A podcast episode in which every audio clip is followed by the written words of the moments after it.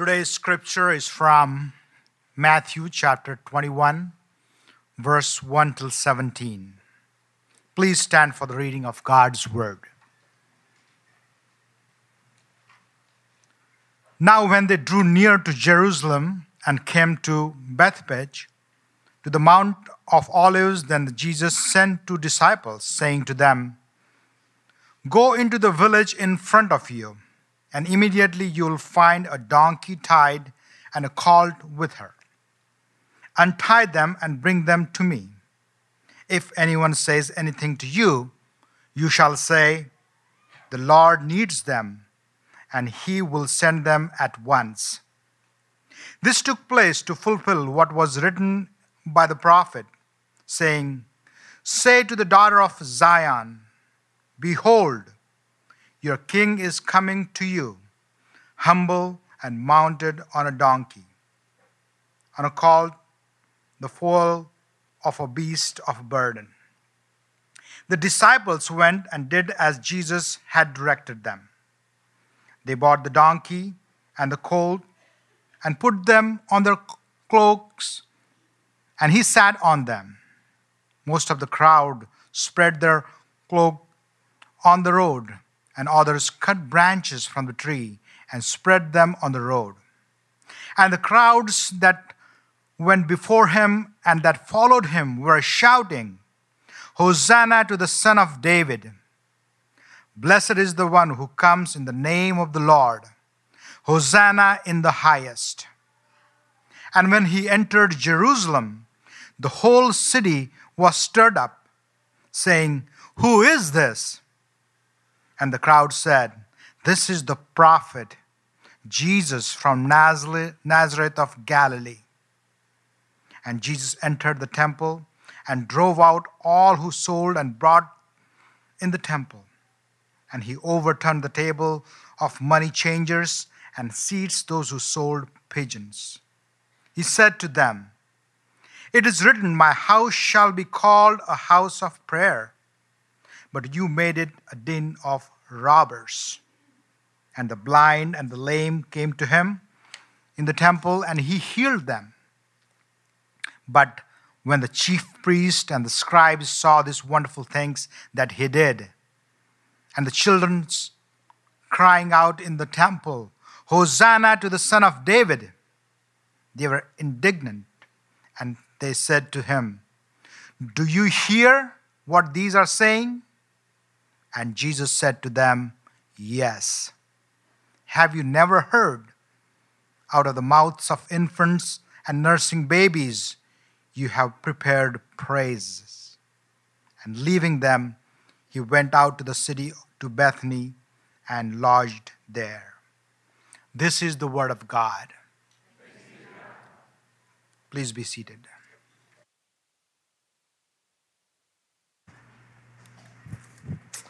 Well, good morning.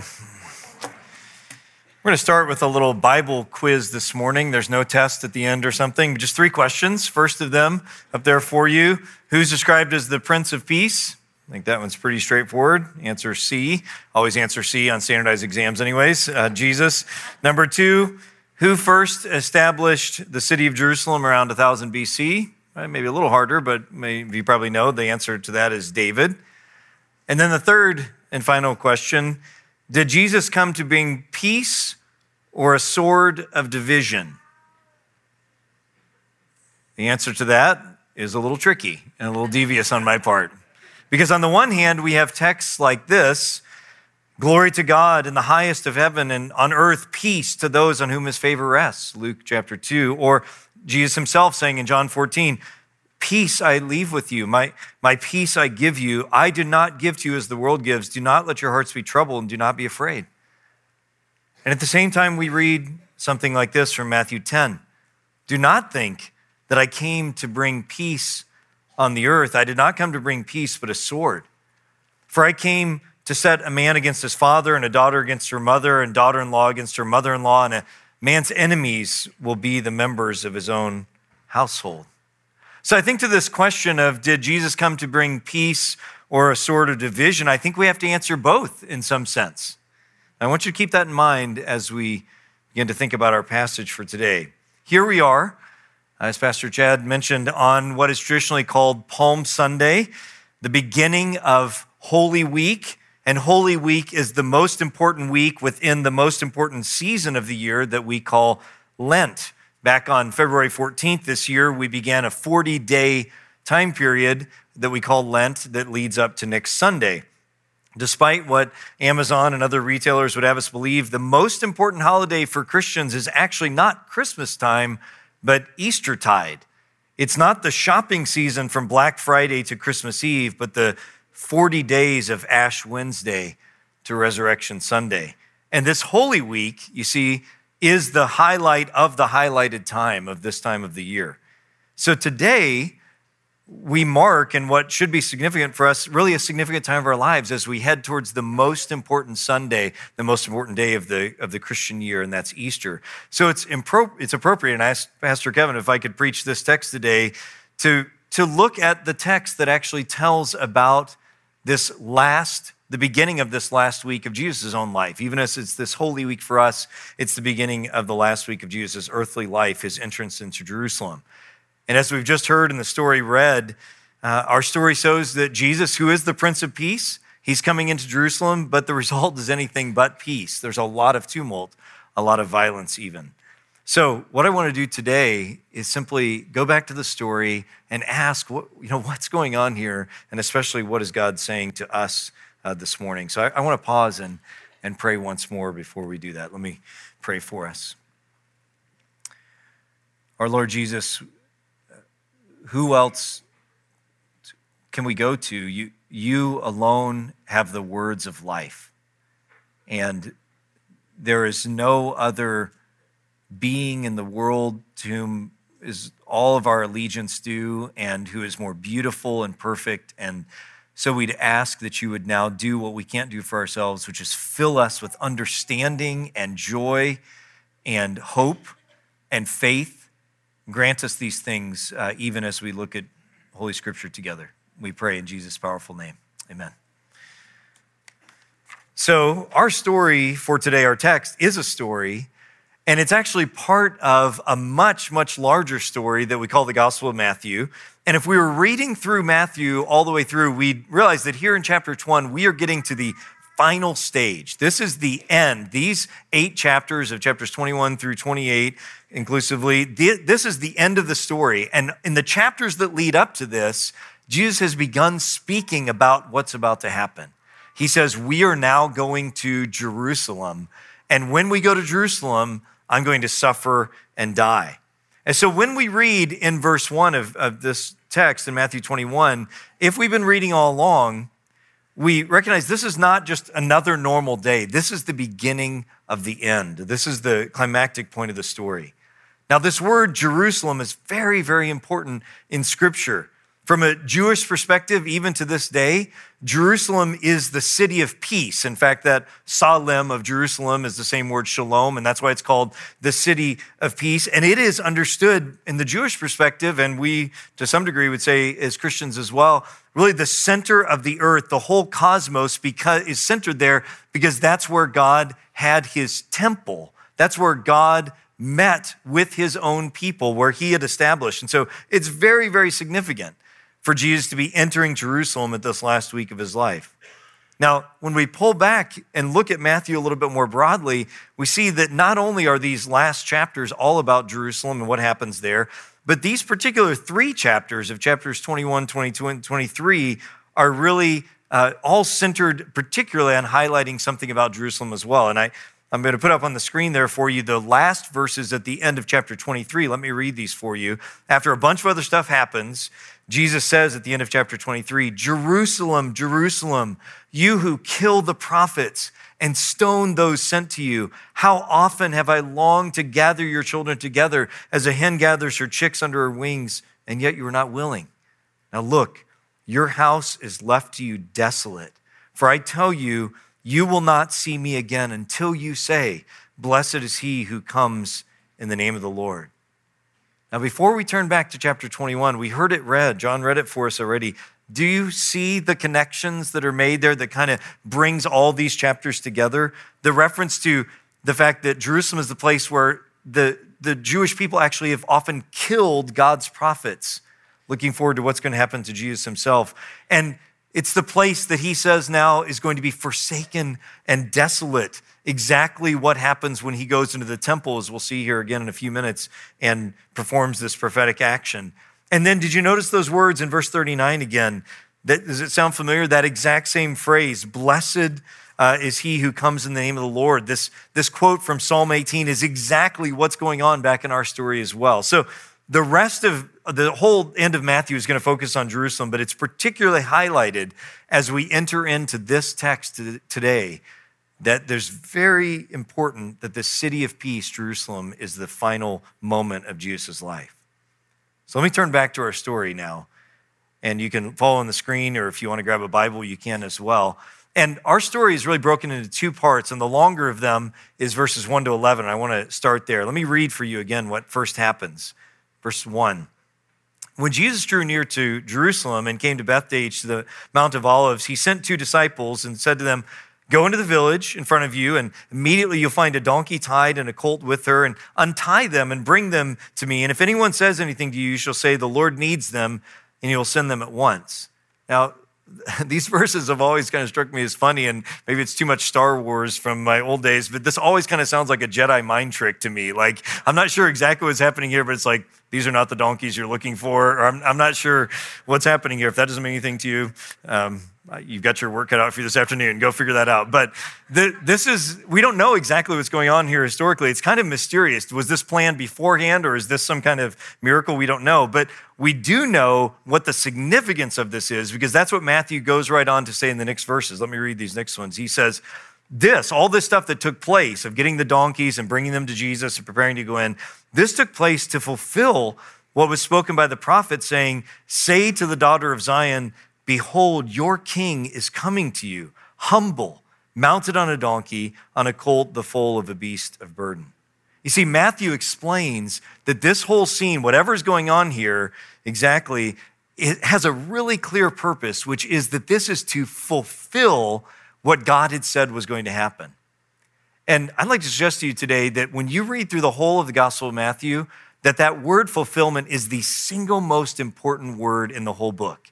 Right from the very beginning of the book all the way through, Matthew's goal is to show us that Jesus, all the things he said and did and things that happened to him were all fulfillments of what God had done in the past. Everything from creation all the way up to the time of Jesus is understood in light of the fact of, of, the things that Jesus said and did. This, so this word fulfillment is key. And so all throughout he's been showing that. And so here at the end of Jesus' life, it's not surprising that we see another fulfillment quotation, another example of how what Jesus is saying and doing is the fulfillment of all that God has done in the past. And particularly that he is the king coming to them the king who was promised that there would be a son of David who would always be, who would ultimately sit on the throne and rule over all the nations.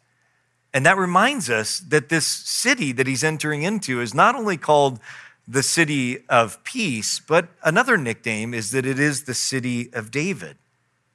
And I'd like to suggest to you that again, along this fulfillment theme, from Matthew 1 1 all the way through, that Jesus, as the son of David, the true king of the universe, the king of the world, has got to be at the very top of what our understanding of who Jesus is. That's what the very first verse of Matthew says. He is the son of David, son of Abraham. And this goes all the way through, but it's especially here at the very last week of Jesus' life that this theme of Jesus, the son of David, becomes central again. And we saw it in verses six to nine when they are praising him. He comes in on a, on a donkey and they're praising him. And what are they saying? They're saying, Hosanna to the Son of David. Blessed is he who comes in the name of the Lord. So, our picture, Matthew's beginning to fill out here, is that Jerusalem's very important. Jesus is the Son of David. And then look at verses 10 to 12. I think there's one more important thing he wants to, to get from this that Jesus is also God's prophet. Let me read for you these verses again. And when he entered in Jerusalem, the whole city was stirred up and said, Who is this? And the crowd said, This is the prophet Jesus from Nazareth of Galilee. Now, here's an interesting question Who are these crowds? These, I would suggest to you, are the crowds that are gathered around Jesus, the same ones that have been traveling with him that we see all earlier in the book that are believing in him, seeing his miracles, listening to the Sermon on the Mount, listening to his other instructions, following him. And we, we need to recognize that, you know, Israel is, if you think about it from north to south, Galilee is up in the north. And this is where Jesus has been ministering. And all these people are now traveling with him down south into Jerusalem, going up in altitude, but down in latitude, down to where Jerusalem is. And I want you to think carefully about what's going on in the story because I think it's really, really important for what this means for you and me. Usually, when we think about Jesus' last life, you will hear, last week of life, you will often hear people say and think about the amazing thing that these crowds praise him on this entry into Jerusalem, but then just a few days later, it's amazing how the crowds turn against him and say, Crucify him. Well, there's some degree in which that's true, but I'd like to suggest to you that's not quite paying attention to what's going on historically in this story. You see, there are these large crowds, but these are the crowds with Jesus from Galilee, these northern, non Judean, non Jerusalem, religiously questionable, second class Jewish hicks. That is, that's how the Jerusalemites think of them. Because you see, the Jerusalemites are the, the Jews who think of themselves as the true ones. They're there with the temple, they're faithful. And those Galileans with a different accent, those are the flyover states, right? Those are the people way up in the north that are suspect and kind of revolutionary and troublemakers, right?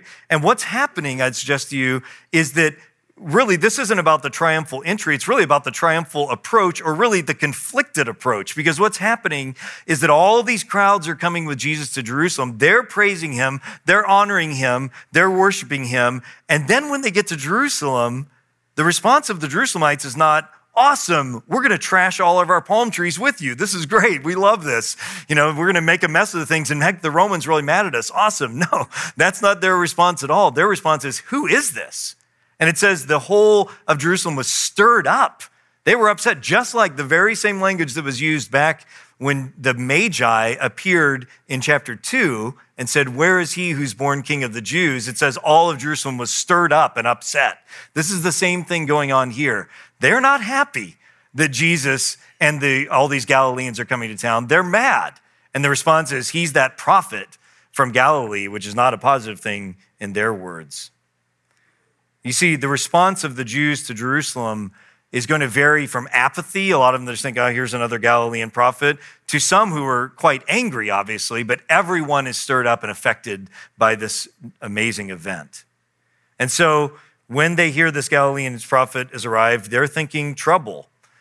And even the Jerusalemites who may have been just apathetic and maybe ignorant about who Jesus was, most people probably had kind of heard of him, but they're usually apathetic. They're going on with their fine Jerusalem lives. What Jesus does next makes it clear that no one can ignore what happens. So we often don't think of these stories together. Matthew shows us he enters in, and what does he do? We'll look at verses 12 to 17. Jesus enters into Jerusalem and he enters the temple, that is the temple court area, and he drove out all who sold and bought in the temple. He overturned the tables of the money changers, the seats of the one who sold, ones who sold pigeons. He said to them, It is written, My house should be called a house of prayer, but you've made it a den of robbers.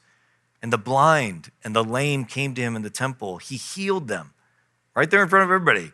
And when the chief priests and the scribes saw the wonderful things that he did, they saw the children crying out in the temple, Hosanna to the Son of David, they were indignant.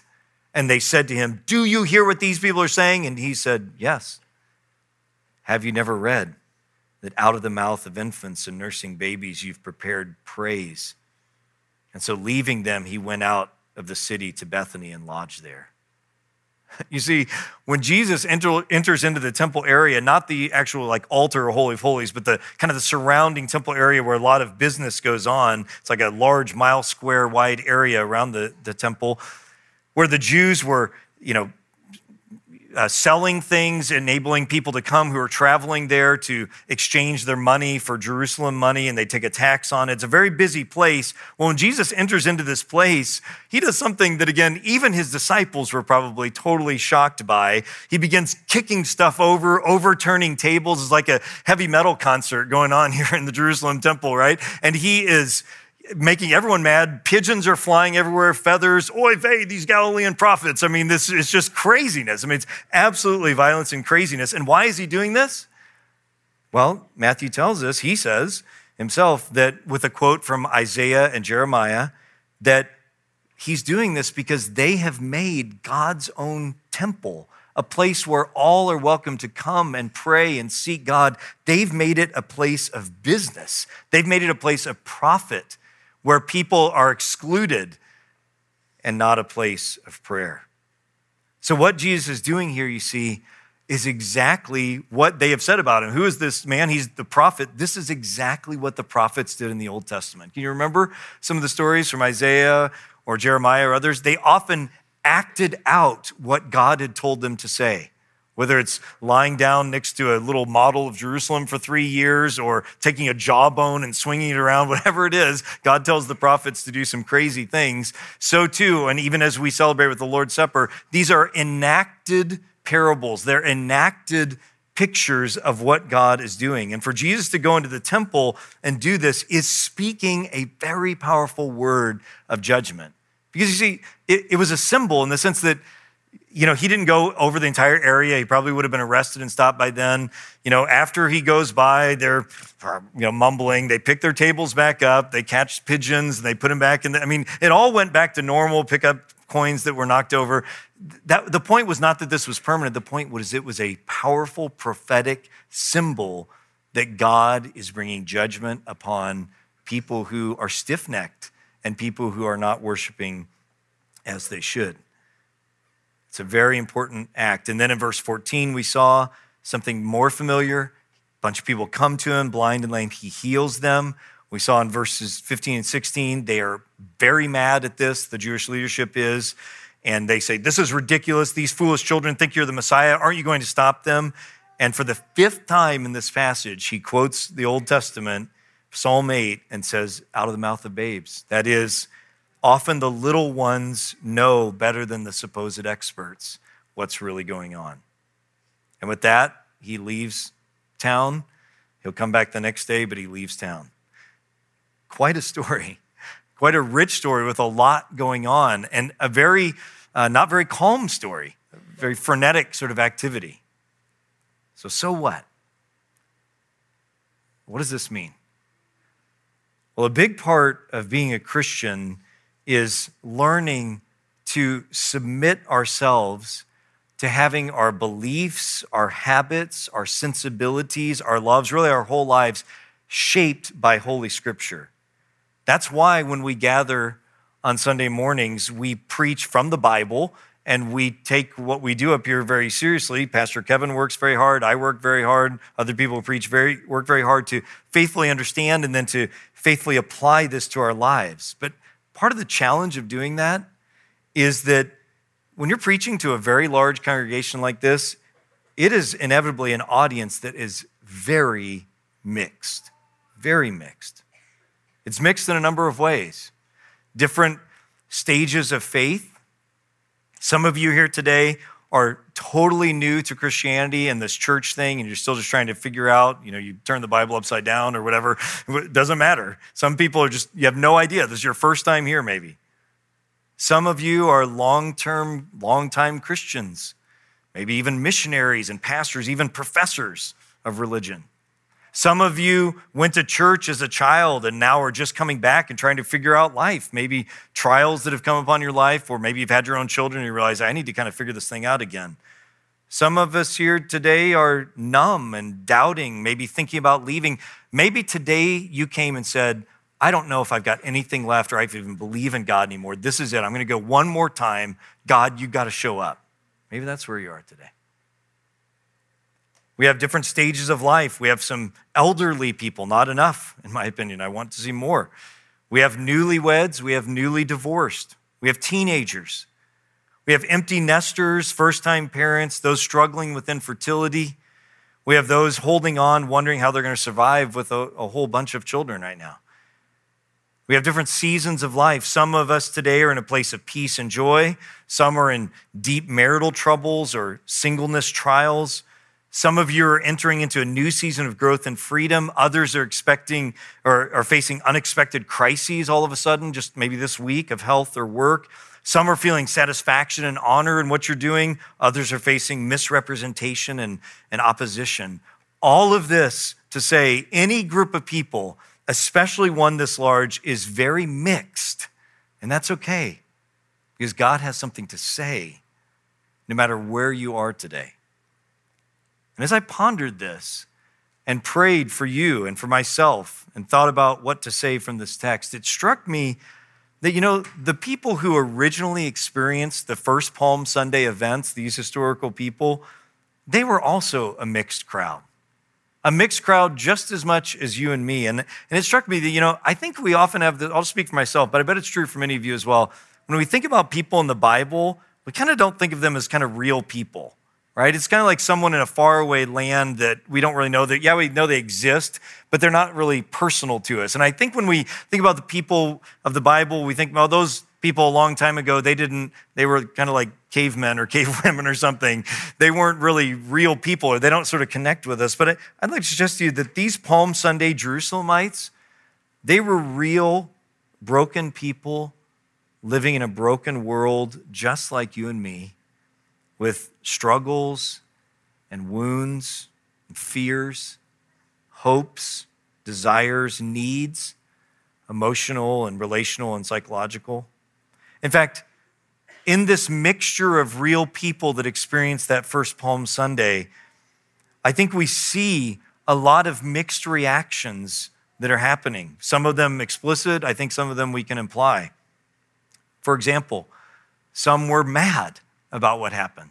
Some were indignant that Jesus would do this. Some were indifferent, I'm sure. Ah, who cares? Another Galilean prophet. Some were uptight. This shouldn't be done. Some were skeptical and cynical. Some were filled with gratitude and praise.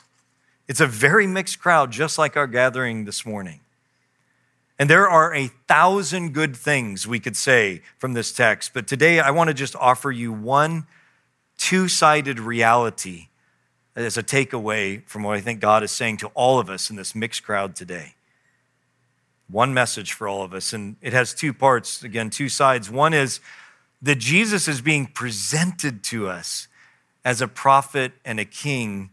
And the second part of that is that this actually calls for a response. Jesus is presented as a prophet and king, and this calls for a response. Let me say a word about each of these. First, Jesus is presented to us in this story as really the perfect prophet and the perfectly compassionate king. He is both humble and a compassionate king and a fiery and powerful prophet. And it's really impossible to imagine a more perfect, balanced, beautiful juxtaposition of these, these truths. You see, Jesus is shown to be a prophet, as we said, and in fact, he reveals and manifests God's righteous and just anger at those who are rebelling against him, or those who are uh, abusing people and using religion to abuse others and make money off of it and, and to not be faithful and be living a life that is showing mercy towards people. Jesus is, plays the prophetic role that God has given him to say, this is not right. And it's powerful and, and scary, even. And at the same time, not in a kind of weird way, but in a beautiful way, he is shown to be also the compassionate, humble king. He chooses to ride into Jerusalem not on a mighty steed with a javelin, calling people to arms, but instead humbly on a donkey. And he enters in, and yes, he has conflict, but the people, the blind and the lame, come to him and he heals them. He's not too good for them. And friends, when you think about the way Jesus is depicted as this king, it is amazing all throughout the Gospels. Because you see, people don't just respect Jesus, they don't just stand in awe of him because of his miracle working and his powerful teaching. They love him. They love him. And to be loved means you have to be a person who shows up with compassion and reality. And that's who Jesus is. He is not aloof he shows up with people with great compassion and love. And so people love him in response. So he is both this fiery prophet and this compassionate king. And that leads to the flip side of this And what this means for us is that just like those people in Jesus' day, so too for us, this calls for and really evokes a response. It evokes a response. You remember how I began today saying, Is Jesus, did he come to bring peace or a sort of division? Well, the answer is that again, he did come to bring peace. He is the Prince of Peace. And there's nowhere else, no one else for whom you will find peace that is abiding and deep, regardless of your circumstances. But at the same time, as the true King of the universe, his very presence splits everyone into two groups those who receive him and those who do not, and there's nothing in between. Some people hate Jesus and they hate Christianity today. Nothing new. It was true in his own day. Many people Jesus' day and today are cynical and skeptical and aloof or indifferent. Either way, those are people that are the not accepting side. And then there's another group, though, a group that receives him. And you see them in this text as well. You see them praising him and honoring him and loving him and worshiping him, giving him their allegiance, taking off their garments and putting them under his feet as a sign of their love and honor for the beauty of who he is. And notice that the difference between these two groups is not socioeconomic status or educational level or wealth or honor in society. Indeed, the Bible's clear that actually those things can often be a hindrance to responding correctly to Jesus. The difference is not cultural, but cardial at the level of the heart. What marks those who respond to Jesus and receive him as prophet and king is really those who know their need for him, the ones who find healing, the ones who are children, the ones who are humble. So, as I conclude this today, I, I just need to ask us, ask myself this week, where are you today? I think this text is presenting Jesus to us, even as he historically showed up in Jerusalem and presented himself to people, so too, 2,000 years later on this Palm Sunday, God is presenting Jesus to us through this text and asking, What's your response? Maybe today you know your brokenness and your need. You've known his healing and you need his healing. The response, and I would invite you to enter into praise then. Enter into honoring him. Don't hold back. Enter into saying, Blessed are you who come in the name of the Lord. You are my only hope in life. Enter into that with the fullness of joy. Maybe some today are indignant and mad about this text. I don't imagine there's probably a lot of us in this room that are in that case, but that could be the case. And if that's where you are today, I would say pay attention to what's going on here. But I think probably knowing myself and knowing us, we live comfortable suburban lives here. I think probably many of us today might be in that kind of in between category of maybe a little apathetic, maybe aloof, maybe arms crossed. I'm not looking at anybody if your arms are crossed, but uh, arms crossed. I did see you there, uh, but arms crossed, if not physically, at least emotionally. And I know why that happens. It's because you're wounded. Maybe somebody in the church, maybe your father, your mother, spouse. When we're wounded, we run. Everyone does. We hide. We put on different masks. We've got 1,200 different masks in this church, but when we're wounded, we run and we hide. And one way that a lot of us hide is that we just kind of pull back, kind of have a wait and see semi relationship with God and Jesus whether you're a teenager or in your 90s. We can all do this. And I just want to say if that's where you are today at the beginning of this Holy Week, whether you've never sought the Lord and trusted Him, or whether you have and you're just in a, a hard place right now where you feel aloof and skeptical, I just want to say to you there's no joy there. Does not your heart long to be loved and to love and to give yourself? fully to someone who's worthy of your worship? It does. Don't hold back. I invite you, this text invites us that skepticism, aloofness, they may feel good for a moment, friends, but there's no life there. There's no life. I invite you, respond to the presentation of Jesus. No matter where you are today, no matter what your past has been, respond, even as we think about entering into this holy week where we are going to be celebrating the change of human history at the resurrection of the Son of God next Sunday. This is the week, this is the day, this is the time to respond to this king who is entering and presenting himself before you. Don't be indignant, don't be aloof, but join the children who praise, who have found life and freedom. And even as we see Jesus performing this prophetic act, we take part of a symbolic act that is reminding us of what this week is going to culminate in that Jesus is going to give his body to be broken. So we're going to break bread together and we're going to dip it in wine that represents his blood because this is where the gospel ends and begins a new beginning. The fact that Jesus gives himself in life and in death for us. And so, if you're a Christian today, we invite you to come forward. And in just a few minutes, I'll pray. The musicians will come forward. Take some moment, look in your heart, maybe release your arms a little bit if you could. Open your heart to God, no matter where you are, and come and partake, if you're a believer, in this table of remembrance that looks forward. Let me pray for us.